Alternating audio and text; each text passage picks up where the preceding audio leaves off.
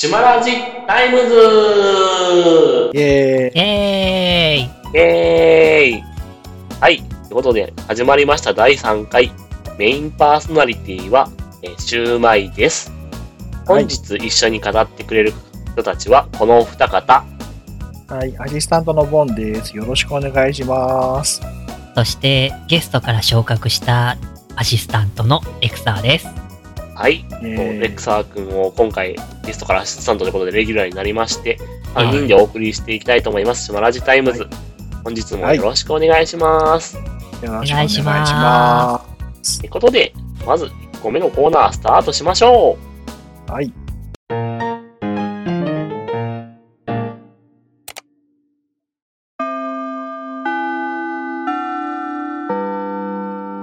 ザ・アンチボックス。このコーナーは、世界中の給食やら昼食やらを見ていこうというコーナーです。はい。えっ、と、このコーナー、まず1回目、1回目の今日は、えっ、と、それぞれ地元の給食とか話していこうかなーって思ってます。はい。まあまあ、まず最初、私、シューマイさんの地元、まあ、じ滋賀なんですけど、うんまあ滋賀、なんかね、私、あのー一回、あのー教職かなんかの家庭で行った時に初めて知ったんですけど、うんえっ、とね、赤こんにゃくっていうのが給食で出てて、赤こんにゃく赤こんにゃ。赤こんにゃく、赤いこんにゃく、見たことあります？ネットでは見たことある。私はないな。あれ、なんかね、これ、すごい色、まず食すごい色してるよね、んです。かって、うん、そうそうそうそう。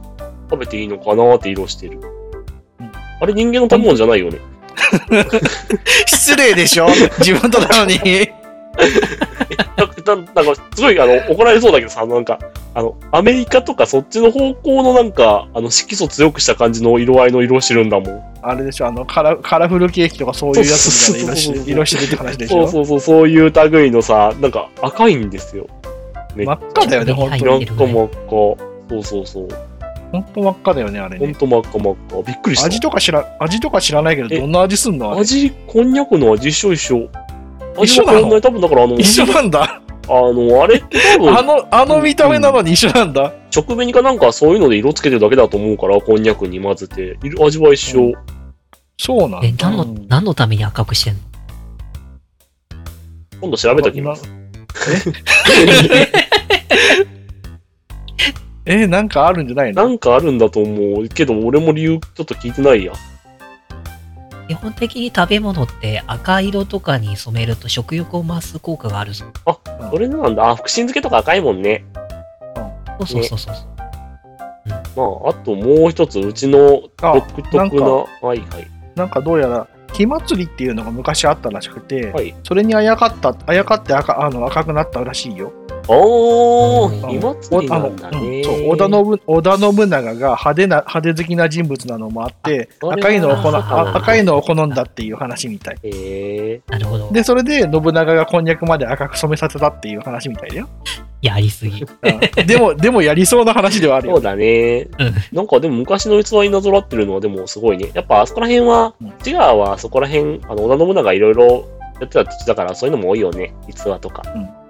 あともう一つの説がね、えっとね、商人が全国行脚中に赤いチラシを赤いチラシを見てこ赤いこんにゃくを作ろうって思い思いついたっていう説もあるみたい。へえ萩町祭りって言うんだっけ？へえなんかね、あのお祭りが、うん、お祭りがあるあるらしくて、うん。その近江近江商人の人がそういう風に作ったっていう。話もあるみたいよ。そうなのか。一応、元民だ一応ああの赤自体は、赤自体はあの酸化あの酸に酸化鉄っていうやつで、一応職人添加物の赤でつけてるって書いてある。うんうん。味は本当に変わんないからね。人体にはもちろんうん無害です。そうだね。あ、いえ。やったら食べ物としてやばい。でも給食でちゃんと出てきたよ。赤こんにゃく赤いやつ。もちろん無害です。はい。あともう一個は私はあれだよ。あの、絶対語ろうと思ったのが、あの、サラダパンですよ。チャラダパン。あの、えコッペパンのとこに、コッペパンある、あコッペパンあるじゃん。普通のコッペパン。コッペパンはコッペパンだから中パカって上がるタイプで、で、あと、それに、あの、大きい野菜とか、大きい、あの、おかずコーナーのとこに、あの、マヨネーズで和えたたくあんが置いてあるんだよ。で、それをそれが本当に意味わかんない。コッペパンの中にインして、あの、サラダパン。はどう、どうしてそういう、そういう食べ方になったのかがすごい気になるんだよね、それ。ぁわかんないけどね。びっくりしました。サラダパン。でもそう、実際あの、サラダパン、有名な、有名なんですけど、多分、ローカルの B 級グルメかなんか知らないけど、そこら辺で。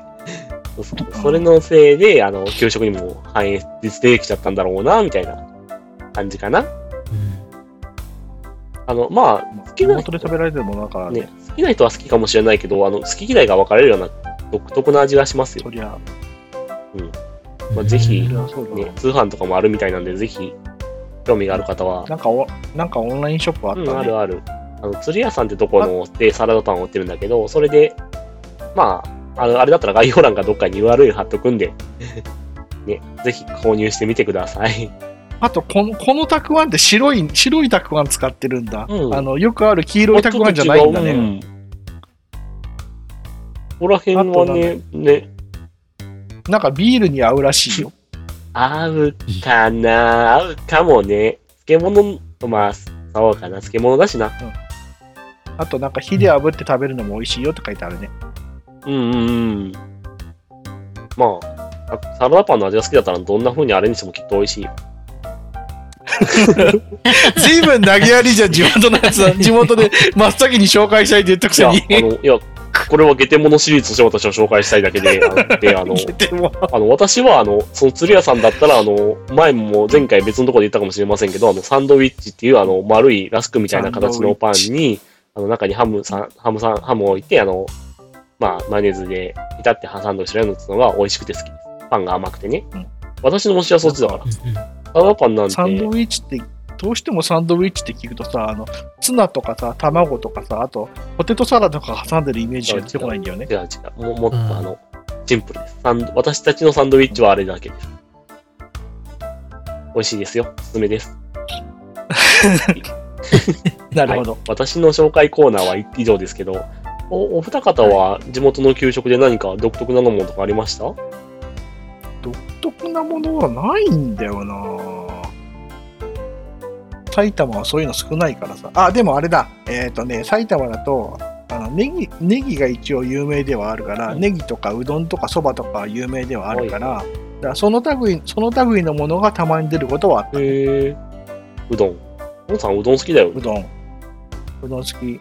特に、特にね、ソフト麺が好き。あの、あの、ふにゃふにゃふにゃ感が大好給き。食のソフト麺って独特だよね。うん、あれ独特あだよね。れね、ね、わかる。好きかもちょっと。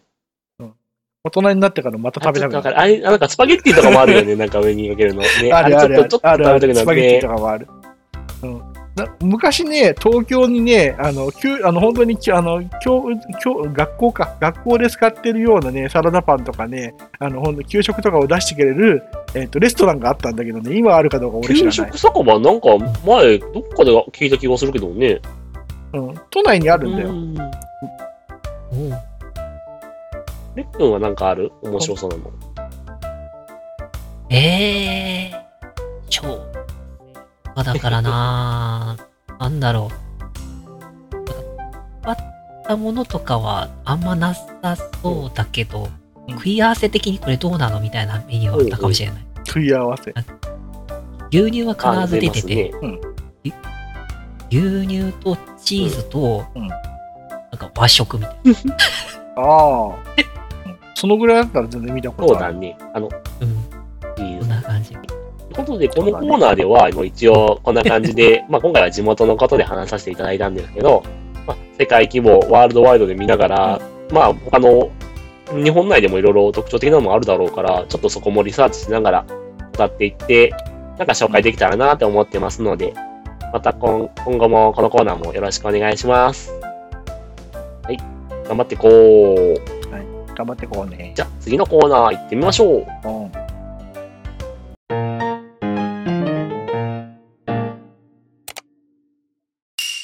パーアマゾン。ファーアマゾンわあ、はい。ということで、このテンションでいいのか？えー？あ はい、もう、もう、いいんじゃないかな。はい。はい。ということで、このコーナーは、えっ、と、紹介は、ボンコツリュウさんお願いします。はーい。えっとね、今回のこのコーナーはね、Amazon の気に入っている商品を公開するだけ、あのこう紹介するだけのコーナー。では、早速、まあ、今回、あの、ボンコツリュウさんが紹介してくれるっていう話だったので、お願いしたいんですけど、よよろしいですか？大丈夫ですよ。はい。じゃあ、お願いします。はい。えっとね、最近、すごい、で最近じゃないな、もう1年以上前からこうあのコロナ運輸の話か話でさ、どうしても通販の数が、通販通販を使う回数が増えてね、うんそれでね、あの一番こう最近よく買ってるのが Amazon って、Amazon 何かしらポチポチポチポチって買っちゃうんですよ。はいはい。なので、それそれでよく買ってるものとか、よく買うものっていうのを今回言って話だね。で、えっ、と、まずそれで言っていくと、一番最初で言うと、やっぱ飲み物かな。運ぶの大変じゃない、やっぱり。うん。そうだね。飲み物系がややっぱりいっぱいよく買うんですね。うん。一番よく買ったりするのが、えっ、と、双剣美茶とか、うんあと、気に入ってるのが小豆のね、お茶があってね、それであずあの小豆美人茶ってのがあって、それをね、よく飲んでるかな。えー、あずき美人茶。もともとはね、うんあの別のあのメーカーのものがよく買ってたんだけど、それがもう今売ってなくてね。だから仕方ない、仕方なくて、仕方ないって言い方もおかしいな。それ以外に気に入ったのが、このゼロカロリーオーガニック小豆美人茶。遠藤製庵さんかな。があとは発売してるのがあって、ノンカフェインの、えー、と24本入りのジャンあのやつがあるんだけど、それが結構大きいんカフェインなの嬉しいね。うん。ノンカフェインで、もちろんそうで。でもね、小豆の香りとかね、ちょっとだけ味はするのよ。あ、味もするんだ、小豆のちょっ。とだほんのちょっとだけね。え、小豆っていうとなんかあの甘いイメージなんだけど。全然甘くはない。本当に、うんなんだろうな。香りだけを、香りだけ小豆が、小豆の匂いがするような感じで、これ結構ね、気に入ってるの。うん脳がちょっとバグりそうな。バグそんなことはない。そこまでではないよ。そこまでではないけど、うん。でも、あの、結構お気に入りでよく飲んでるのが、まず、えオーガニック小豆美人茶、遠藤製薬のやうんうんつがよく飲んでた。まあ、さっき、あと、それは、それ以外だとさっき言った、えっ、と、双剣美茶とか保、険料ああいうのはよく買ってるやうんつ。で、二つ目で言うと、そうだなちょいちょい買ってるのとね、あとはね、アイスの頭を冷やすスプレー。これ夏は必須のやつなんだけどスプレータイプ？スプレータイプのね、あの、うん頭、あの、冷やあの冷やせるやつがあってね、それがね、結構お気に入りで使ってる。くあのもちろんクール成分配合、配合のメンソールとかそういうやつ、は香りで汗も抑える。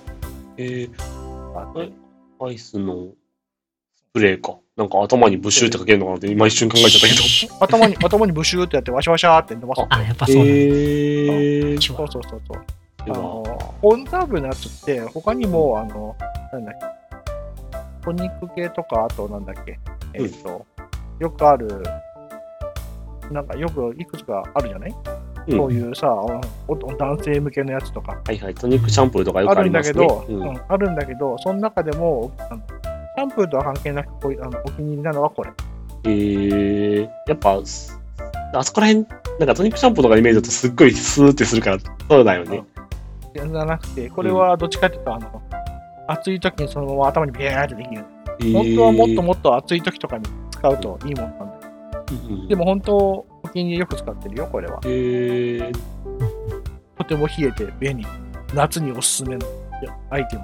今はまだ残暑が厳しいから、ちょうどちょっと涼しいかなって感じかもね、それなら。あ、ちょっとね、めちゃめちゃ涼しいから。マジで、ちょっと今の時期逆に寒くなっちゃうんじゃない？ですか。ちょっと寒くなり入れたら今だ今使うと寒くなるぐらいの勢い勢いのやつですごいね。じゃあもうちょっと前の時期だったら活躍しそうだったね。そうそうそうあのシャシャツとかにつけられるのもあるんだけど、はいはいはい一番あのあのそれそれじゃなくてこの肌に肌に対してとか頭に対して使えるのってこれぐらいしかないのよ。うん。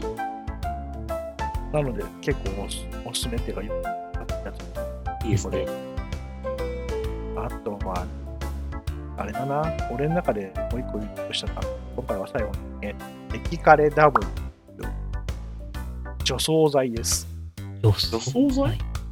除草剤。セミテスト激カレ W53%。よかったはいはい。除草剤ですか。庭とかに、庭とかのそう雑草？そうそうそう。うん。本当雑草、雑草を枯らすための除草剤なんだけど、これがね、あの、晴れてる時に使って、あの雨で流れさえしなければね、本当に1週間ぐらいでね、綺麗にね、枯れてくれるんですよ。えー、いいなぁ。とってもいいんだけど、うんあの、かあのカラス、あのカラス成分の成分がちょっと強めなので、はい。あの植物、あの、ちょっと育てたい植物とかあった時にはちょっと気をつけてねってああ、そうか、ガーデニングとかちょっと趣味にしてて、雑草とかだけっていうのは厳しいのかな？うん。できなくはないけどね、かからなきゃいいだけだから。土とかにはそこら辺は影響ないの、全く影響ない。ないんだ。非のうん。非非濃厚地専用除草剤なの、こいつは。えー、それはちょっと嬉しいところだね。だから、だから本当にかけた、かけた場所に対して、うん。あの植物を枯らすので、えー、だからなんか木木みたいなタイプの,、うんあの葉っぱがいっぱいくっついてるやつとかでも、葉っぱに対してかけたりするかけたりすれば枯れてくれます、きれいに。葉っぱだけじゃなくて木も？葉っぱだけ？木自体はあの葉っぱだけだけど、うん結局葉っぱ葉っぱから栄養栄養取れなくなるから、結局枯れるんですよ。ああ、そういうことか。なるほどね。なので、これは本当おすすめ。あのちなみに、えっとね、よくあの庭で困る庭で困るような毒ダミとか、はい。あとミントとかあ、そういうあの多年草、多年草じゃなく多年草じゃないようなやつも、こいつはきれいに枯らしてくれます。はいはい。ミントとってあれですよね。あの、よく食べ物とか出てくるけど、生やしたら危険だって話聞きましたよ、私も。そうそうそうそう。すごいいっぱいはあの増えちゃうし、増えた後はあのミントが雑草になるんで、他との交配で。ああ、なっちゃうんだ。他との交配で雑草になってうんなってって、最終的にミントミントの香りも効果もなくなるんですよ。意味ないですね。で、それ以外だと、さっき言った毒ダミがうん。一番ね、あの増えやすいんですよ。えー、毒ダミって毒ダミ茶とかそういうお茶のイメーそうジそうそうそう、なんですけどうん、そうそう、それなんだけど、うん。一回入るとものすごい増えるんだよ、毒ダミって。だから、毒ダミもそうこういうので枯らすやつなんだけど、結構ね、成分が強くないと、毒ダミって枯れなくて、強いんだね、毒のダミ。うんあいつはあの地中根って言って、地中にね地中に根を張り巡らせた上で、地上に葉っぱを出すやつだから。だからね、こいつを枯らすのすごい大変なんですよ。ほらら。だから、これそれにも使える。あ、ちなみになんだけど、竹にも効果あるからね、これは。出た竹。竹ね。あれいいよくある竹。竹ね。そうね。まあ、使う機会ないと思うけど、竹は。そうだね。竹どうん生やすことないもんね。うん、だから、あるのはたうん大体は毒ダミとかミントとか、あと、くまごました雑草系。だったら大体枯れます。へー。ちょっと普通のざ普通の、えー、と除草剤よりかは時間かかるけど、綺麗に枯れてくれる。ほうほう1週間とか2それは週間、1週間とか2週間ぐらいしたら枯れてくって感じだから、えー、時間で最終的にうんそうちょっと時間かかるけど、うんその代わり、綺麗に全部枯れる。おーそれはいいですね。普通の除草剤みたいにかけたらすぐ枯れるとかではないんだよね。じゃあ庭とか結構持ってていろいろ整理したいなって方には言うあのちょっとありがたい一品ですね。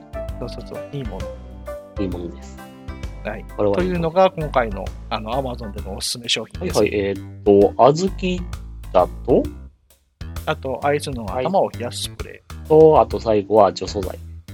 除草剤、ガレ W リ、カルダビルク。ソ強です。はいお気に入りです。はい、以上3点が今回、ボンコツルーさんのおすすめのアアマゾンでした。パアマアゾン。ップアマゾン。じゃあ次のコーナー行ってみましょうか。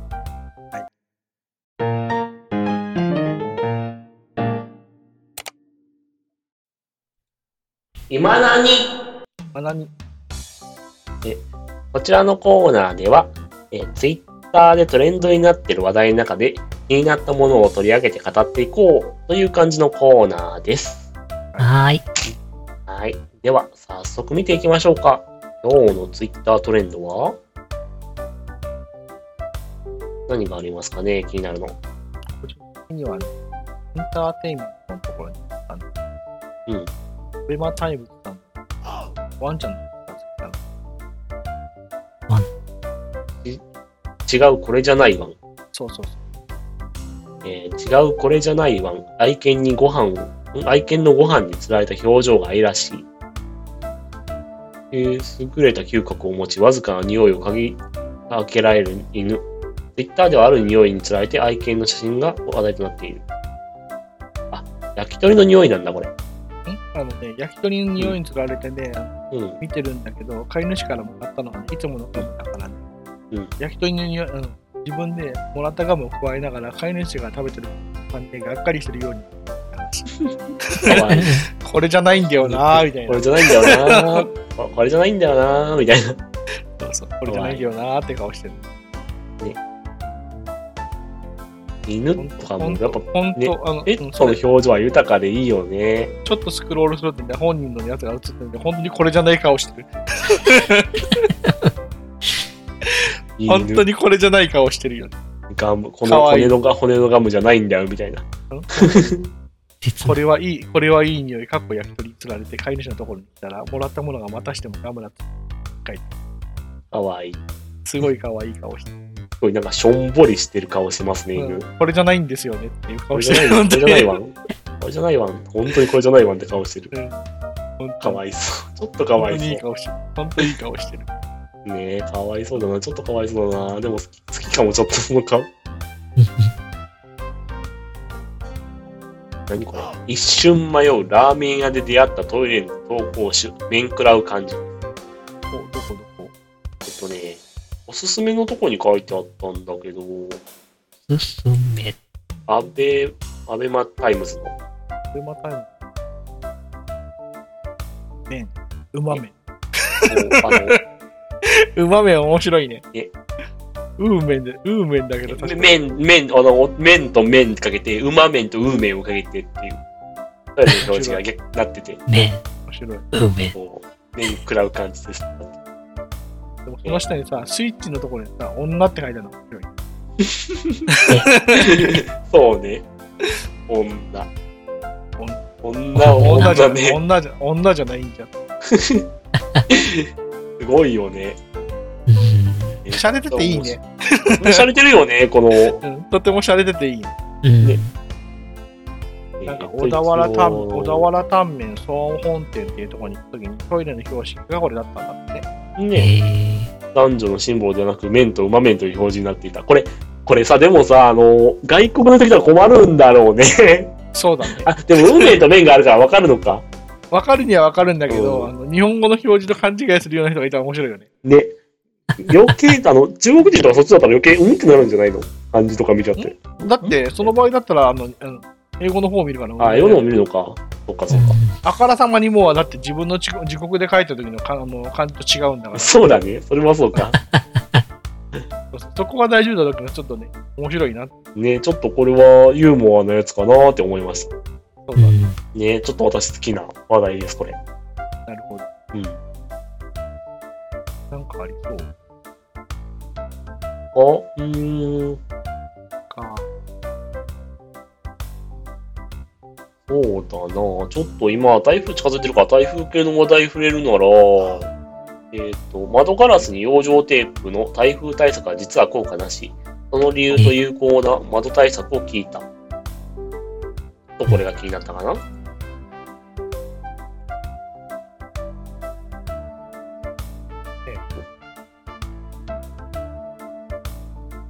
くアメリカの映画とかでね、あの、バツとか米印とかで窓ガラス、養生テープで貼るやつね。あれだから窓ガラスのあの、ガラスが飛んでこないようにしようっていう感じなんだろうけど、なんか身も蓋もないこと書いてあるの。意味がないって書いてある。意味がない、意味がないから、とりあえずあの、そもそもそもあの割れあの割らない割れないようにカーテンとか閉めてくるって書いてある。そう、多分、だから実際雨戸とかカーテンとか閉めちゃう方が意味があるんじゃないかなっていうのが書いてあって、な、確かになって感じですだけどさ。うん。あ、そういえばあれだよね。あの関東とか、まあ、関西方面も雨が多いからあれだけど、うん北海道とか行くとね、雨戸ってないんそうなんだ。ないんですよ。お家に備え付けでないんですよ。えー、うん向こうだと逆に、え北海道の場合はちょっと特殊で、その代わりあの二重窓になったりしてるのね。はいはいはい、あーそうですね。ジマドは有名ですね。断熱の断熱のためにね。うんただ、その、ただ、あの雨戸はない。えー、雨戸ないんだ。雨戸ない。ちょっと上の方に、い上の方に行くとね、雨戸ってないの。へー、うん。雨戸があるのは、本当に雨の多い地域の方、地域にしかほとんどない。そうなんだ。えー、だえー、そういえば、沖縄の方とは逆にどうなってるんでしょうね。なんか、あっちも台風とか多いじゃないですか。うん。台風対策はしてるから、うんしてるだろうけど、別なんか別のものがあるあるかもしれないね。なんか、だから台風とか多いから多分、あの、平べったい映画とか多いのかなっていう感じのことを昔聞いた気がするんだけど。うんあとは何度も何度もいろんなことがあって立て直すことが多いだろうから、それで対策はしてると思う。うん。うん。そうかな。雨戸はちょっと意外だったな。そうね私が気になったのはそんなところかな。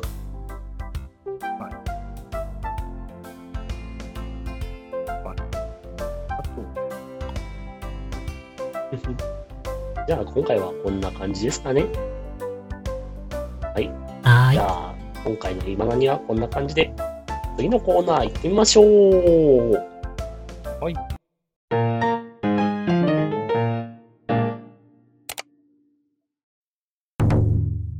語れランキングイェーイイェーイえこちらのコーナーでは、えー私たちが気になったものを取り上げて、あの、ランキングをリサーチしたり、勝手にランキングしていこうというコーナーです。はい。はーい。今回、ランキングを紹介してくれるのは、私、エクサです。ベクサー君のランキング紹介、よろしくお願いします。はい。今回のランキングは、はいこちら、私に影響を与えた作品ベスト5映画編です。お映画。じゃあまあ、時間がないので早速いきますね。第5位、ギャラクシークエスト。ギャラクシーギャラクエスト。ークエスト。ギャラクシークエスト。こちらは1999年公開の、えーディーン・ハリソンと、ハリソット監督によるアメリカ映画です。はい。で、えっ、と、作中で登場する架空のテレビ番組があって、はいなんて言ったらいいのかな。わかりやすく言うと、スター・トレックっていう有名あなー SF 映画、はいはい。まあ、ドラマ作品のオマージュ満載のパロディ映画。ほいほいほい。で、まあスター・トレックではそのエンタープライズ号っていう銃船が出てくるんですけど、うんそれにまあ模してプロテクター号って船が出てきてそれの乗組員を演じる売れない俳優たちが出てくるね。演じる？え彼らが実際の宇宙戦争に巻き込まれるっていうと変わった展開なパロディだったら、いきなりリアルな方にああ、そっか。あの、演技じゃなくて本当にリアルに入ってきたって感じなんだ。えす、ー俳優さんなんだけど、そのじ実際本当の宇宙に行って、で他の異星人と共に ドラマじゃなくて本当に戦っていえー、くようすごいね。面白そうだ。な面白い。どうぞどうぞ。は、はいい。いきます。4位、バイオハザード。バイオハザード。もう言わずもがな。結構、好き嫌い分かれる作品、映画の。あの、ミラ・ジョボビッチが主役のやつってあって？るそうそうそう。あの、アリスだっけ？アリスが主人公で、こう、話がちょっと変わってるかな、原作と。うん。なんか、あの、あの映画で初めてできたトラップの中の最高上になるレーザーのやつだったじゃん。あれ、映画から逆輸入であのゲームに入ったとか今話は聞いたことあるよ。うんそうあったねおかなり、かなり舵あの大きく舵を切った感じだよね。だってゲームにはアリスなんてキャラクターいないじゃん。いないね。でもやっぱ、映画出す上で、そのままのお話で出してもやっぱりつまんない。あの、なんだったんだろう。ね。だから、ちょっとこう、あ、ま、うん変えた感じ？ちゃんと映画の実際のキャラクターも出てくるから、後々そこら辺も含まれたストーリーになっていくよね、あれ確か。そうね。ナンバリングが増えるとね、クリスとかクレアとかもちゃんと出てくる。出てくるで、ゲームのようなね、ムキムキマッチョなクリスとかじゃないね、ゴリスって言われる。あれ、個人的にちょっとショックだった。ムキムキマッチョ出てくると思って期待して見に行ったら、あの、細くの出てきて、これじゃないどっちかっていうと、あの、どっちかっていうとあれだよね、あの、バイオハザードのゲームの方の1と2のそうだね、そっちはちょっと細身の、細身になっちゃうみたいなね。そっちだ、そっちやるよね。うん。いやあれ、うんあれってさ、個人的にね、ちょっと気になったのは、あの、カルロスが簡単に死んじゃうのはちょっと許せなかったんだけど。でもそれ以外は、あの別にあの、アリスが、あの、アリスがが、あの、アリスが主人公で、ちゃんとした、なんだろう、バイオハザード風のことをやってるから、それはそれで面白いん一だけど。作目とか特にね、うなんか、そこら辺のちゃんと銃のアクションしてたから、俺も結構好きだよ。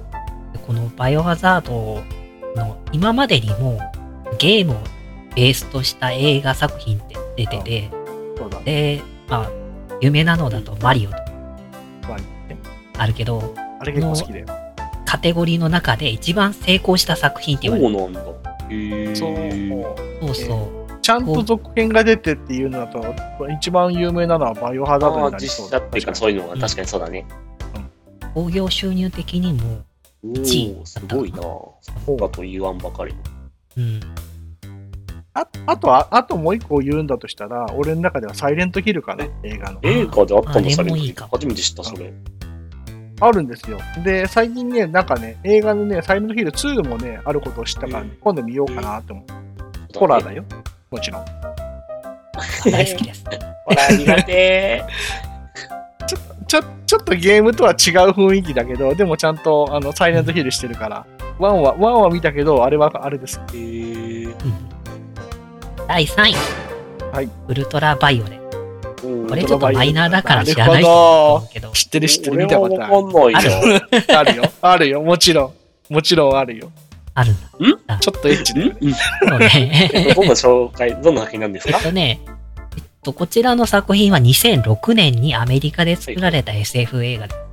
はいで主人公は、あの、先ほどのバイオハザードと一緒のビア・ジョボビッチさん人なんですけど、あらすじ的なものを言うと、21世紀末、新種のウイルスが蔓延、まあ、今でいうコロナウイルスみたいな、に感染した人間は、超人的な知能と運動能力を身につける。んだけど、彼らはスパージっていう特別な人間じゃなくなったものとして使われてて、感染後わずか12年で命を落とす運命があったので、スパージの超人的な能力をワイとった人たちが彼らを根絶しようって言って、政府によるそのスパージ相当作戦っていうのが開始されて、追い詰められたスパージっていう人たちは地下組織を結成して、人間政府との激しい抗争を繰り広げ、やがて政府はファージ絶滅の切り札となる最終兵器の開発に着手する。ファージ側もう黙っていられないから、その情報を掴んで、最終兵器強奪のため、余命36時間のさっき言った主人公、ミナ・ジャボビッツさん最強の殺し屋、バイオレットをまあ投入しようって考える。バイオレットはその任務に就いたんだけど、ケースを研究所から奪い取ってこいって言われる。何入ってんだろう気になって中身を開けるの。ただ中身がわずか9歳の少年だったという。始まりがちょっと先が気になるような感じですね。だからね、白中で出てくるのアイテムが全部今にない技術。薄いんだけど中は広いみたいな。圧縮、次元圧縮だ。こんな感じ。パッと見普段着なんだけど、ポケットからいくらでも銃出てくる。こんな感じで、なんかアクションもかっこいい。色合いも結構斬新。撮影自体は中国の上海で行われたのだったかな。まあ実際にない世界だから CG とか当時頑張ってるんだけど、今見るとちょっと、第に左右されるよね、うん CG って。予算も限られてた。でも、好き。うん。あれかな似たのだと、あ、やっぱりマーベルのやつかね。ああ、ああ、あそうだね、結局さ、あのミュータント、うんああの普通のヒューマンとか戦うじゃない。うん、そうだね。似たようなのがあれもそうだそうだね。ワルブウルヴァリンとか、あそこら辺系統がちょうど似たような感じなのかもね。そうそうそくすめ。次、うん。行きましょうか。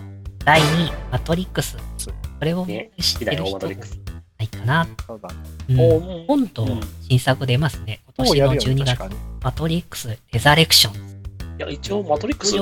みんな有名だから知ってるかもしれないけど、どういう作品だったっけ？えーっと、こちらは、S、アメリカで作られた SF アクション映画で、オシャウスキー兄弟が監督と脚本を務める、うん。えーサイバーパンクの週お話的には、まあ一流うん。IT 企業に勤める主人公ではあるけど、それがある日突然ね、自分が住んでる世界が、同世界であると告げられて、で、そこからどんどん真の世界について自分の存在的なアイデンティティ的なものも確立していくってところが結構見どころな作品なのかな。あれは、ゆもうシーンはもう有名だよね、いろんなシーンね。弾避けるシーンとかみんな真似する。絶対真似する。真似した。真似した。真似したかな？真似したかもしれない。真似した。真似したの？あの花、あの、あの確かマトリックスからさ、あの360度のカメラぐるーんってや回るあの技あ術が増えた増えた。増えたよあれにそう影響さそうそうそう。ね。これがきっかけで増えて、第1位は、リフトエレメント。ミラ・ジョボビッチばっかじゃん。ごめんね。ミラしか出てこねえと思った今。いや、だって本当ね、今、うん、言われて思った。うん。うんちょうどこの時期、結構ミラ・ジョボビッチさん出てるの多いんだもん。そうだね。多いね。うん。しかもそういう SF 系とか CG 駆使してるやつが多いからね。でもシナリオの、シナリオとストーリー説明していただいてもよろしいですか？はい。でこちらのフィフストエレメントは、えっ、と、1997年の映画で、フランス、アメリカ、イギリスの合作による SF アクション映画で、えーね、こちらの映画、1997年5月のカンヌ国際映画祭でプレミア公開されたものになっています。お話、あらすじとしては、1914年のエジプトのピラミッドで世界を救い、5番目の要素、フィフスエレメントと、世界を滅ぼす邪悪な存在が予言されていることが発見された。突如、円盤で飛来したモンドシャワン人、言いにくいね。モンドシャワン人により、鍵となる4つの石が隠し部屋より持ち出される。そして、時が流れ、2263年、今よりま、もうちょっと未来の話。世界は全ての攻撃を吸収してしまう反生命体、ミスター・シャドウっていうのに脅か脅かされて、インドバーグ統一宇宙連邦大統領、長い。長い。まあ、要は大統領が、モンドシャワン人という別の星の囚人との、まあ、意思を受け継ぐコーネリアス神父を呼び寄せて、モンドシャワン人と5番目の要素、フィフスエレメントについてこう話を聞く。で、彼らを地球に呼んで、その、さっきの反生命体で、ミスターシャドウをなんとかこう、防げないかと試すんだけど、モンドシャワン人を呼んでる途中で、宇宙の殺し屋であるマンガロワ人、殺されてしまう。もうこれはもう、どうしようもなくなったのかなと思いきや、当時、この作品の中の医療技術なのか、今にはない技術で、例えば足の一部のその電子情報があったら体全部復元できるみたいな、そういう超未来的な技術で、まあ、ほぼ死んでるんだけど、細胞的には生きてるみたいな、そういう、さっき攻撃された、モンドシャワン人を復元して、それがフィフスエレメント。だった。で、そのフィフスエレメントとともに、タクシー運転手、昔は軍人だったんだけど、コーベン・ダラス、主人と共に体を、さっきの特殊技術で体を作られたミラ・ジョボビッチ演じるリールーと共に、世界の危機に立ち向かっていくっていうのがこちらの話です。えー、すごい FF 感は SF 感が伝わる感じの。家あれだよね。家とか地面ないんだよ。CM っていうか PV もかなり斬新だったよね、当時。うん。今でもね、あの、チラチラ出るぐらいにはね、フィフスエレメントの PV はね、斬新だったと思う。今でも日曜洋画劇場とかでやってるもんえね。えー、やってるねすごいよすごいよね。私、この作品、全体的にもう好きなんだけど、特にこう、気に入ったのが、えーロストンパラダイスっていう宇宙、宇宙船、まあ、ほでっかい豪華客船みたいな宇宙船。で、そのコンサートが開かれる。で、その10年に一度開かれるコンサートで、えー、ブラバラグナ歌姫、宇宙人の歌姫がオペラを披露するんだけど、そのオペラがすごい、聴いてていいな。おー、いいね。皆さんオペラどう？オペラ好きだよ。うん、実際に聞いたことはない。に聞いたことはないな、残念ながら。うん。うんこの作品で出てくるね、オペラはちょっと変わっててね、うん、当時最先端技術で、人が出せない高音域を、まあ、一応声は出して収録してるんだけど、うんあの、女優さんが。女優さんと、あと、ちょっと忘れちゃったけど、あ、その人の声と機械の声を合わせて作ってるっていう変わったオペラとなっております。そうなんだ。うん。だから今でいうボーカロイド。この技術が、だけに使われたのがこの作品。うん。1997年だからね。すごい。Windows 98まだ出てない。出てない。97だから。だから、その時にその技術買うんだ。シングの機材はあるから、それで頑張ったんかな、もしかしたら。うーん、なんかな。詳しくはわかんないんだけど。う んあ、ほとんどね、使ってるんだけど、ほんと、こう、人間では発声がちょっと困難なピッチの上がり具合とか、音程とかはもう補正して歌ってるように聞かせてるっていすごい。う、うん、はい。感じです。では、えっ、と、はい第1位が、エレメント。そうです。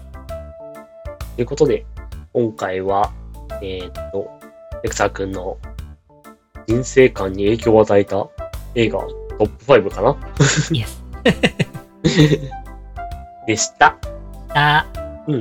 また、こんな感じで来週もランキングどんどん語っていこうと思うので、またランキングでこんなの取り上げてほしいとかもあったらお便りでもいただけると嬉しいです。です。まあ、今回ね、あの、レクサー君が紹介してくれた映画に対する反応とかもまたコメントとかいただければ、こちらも喜びます。どしどしよろしくお願いします。やります。はい。では、今回このコーナーはここで、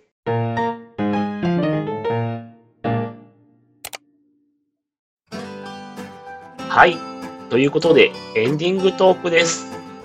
はい。今回第3は回シューマイラジオでやってきましたけど、今回印象深いテーマ何かありました？アブアマゾン頑張ったよ。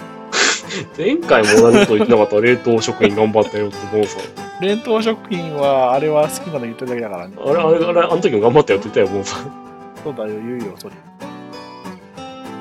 えーっとね、俺はね、あの、レックンが紹介してくれたギャラギャラクシーエンジェルじゃねえや、ギャラクシーベスト。クエスト。ねうん。ギャラクシーエンジェルでダメになっちゃう。あれも好きなアニメだけどさ。いや、あれもちょっと聞いてて面白いなって思った。うんうんうん興味惹かれた一品かな意外とね、映画のサントラ私集めてて、おう。うんアニアニメのサントラも集めてるけど、うんうん。そういうなんかこう、サントラの曲って、テレビ、ニュースとかああ、使ってる番。組でよく使われてるんですよね。うん。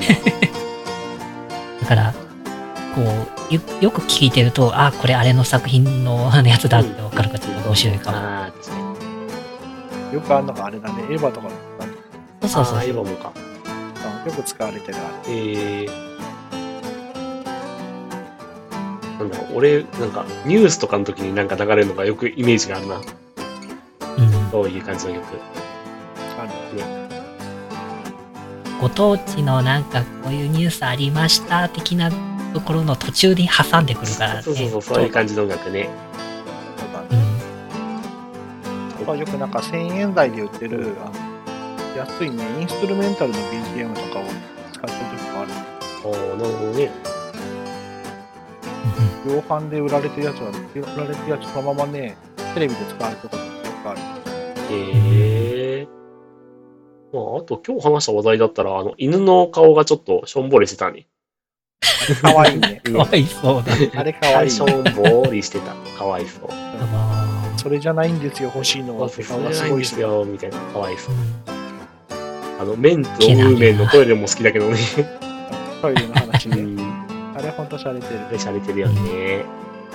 今はあねんまないけど、あ春あの春夏と,、えー、と冬冬って書いてある看板とかも昔はあったね。江戸時代の頃からあるやつだけど、へえ、それはちょっと知らなかったよ。春夏冬って書いてあって何のことかってわかる？もんじゃん。うん。あれ秋がないでしょ？うん。あ、秋がないってことね。だから飽きない、飽きない中商売してますよっはいはいてこと。はあっていうシャレの、シャレも、シャレのね、看板もね、江戸時代の頃からよくある。ー。えー。い。なるほどね。他にも言ってもいいけど、多分、ね一コーナーできるぐらいあるから。そうそう。あの、これエンディングトークだから。コーナー語る、そうそうコーナー語るところじゃないから。ちょっと、ちょっとそうそうちょっと落ち着こう。はい。一応、あとは、ランチボックス。今回初めてのコーナランチボックスやったね。ー。ね、うん。いや、サラサラダのサンドイッチ。サラダパン、サラダパンかな。なんか、一回ぐらい食べてみようかな。うんいいと思うよ。一回ぐらい食べてみても。むしろ、でも、あの、しゅうちゃん的に食べてほしいのはサンドウィッチのあうんそうそう、もちろんもちろん。だから一緒に買っていただければ嬉しいと思います。これによろしくお願いします。で、回し物しとくわ。釣り屋のオンラインショップで買えるでしょ。売ってるけど概要欄に貼っとくわ。まあ、ということで、第3回、はい。撮らせていただきました。えっ、と、あー今後も、あの、お便りとかどしどし募集しています。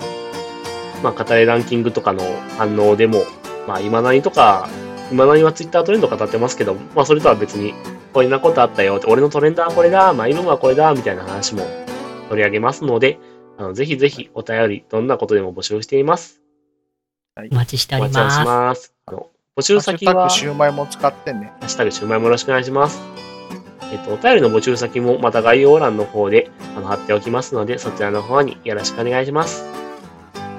近くね。はい。あと、チャンネル登録もよろしくお願いします。はい。増えたらいいね。増やしたいです。今何ぐらいなの？今はまあ全然だよ5人、まだまだまあ、そこら辺かな。もっと増える。これから増えるから。ね。大丈夫だから。応援よろしくお願いします。頑張りはい、頑ます張り。ます。ということで、第3回聞いていただきありがとうございました。また次回よろしくお願いします。ということでみんな、おつしゅうまーい。おつシューマイシューマイ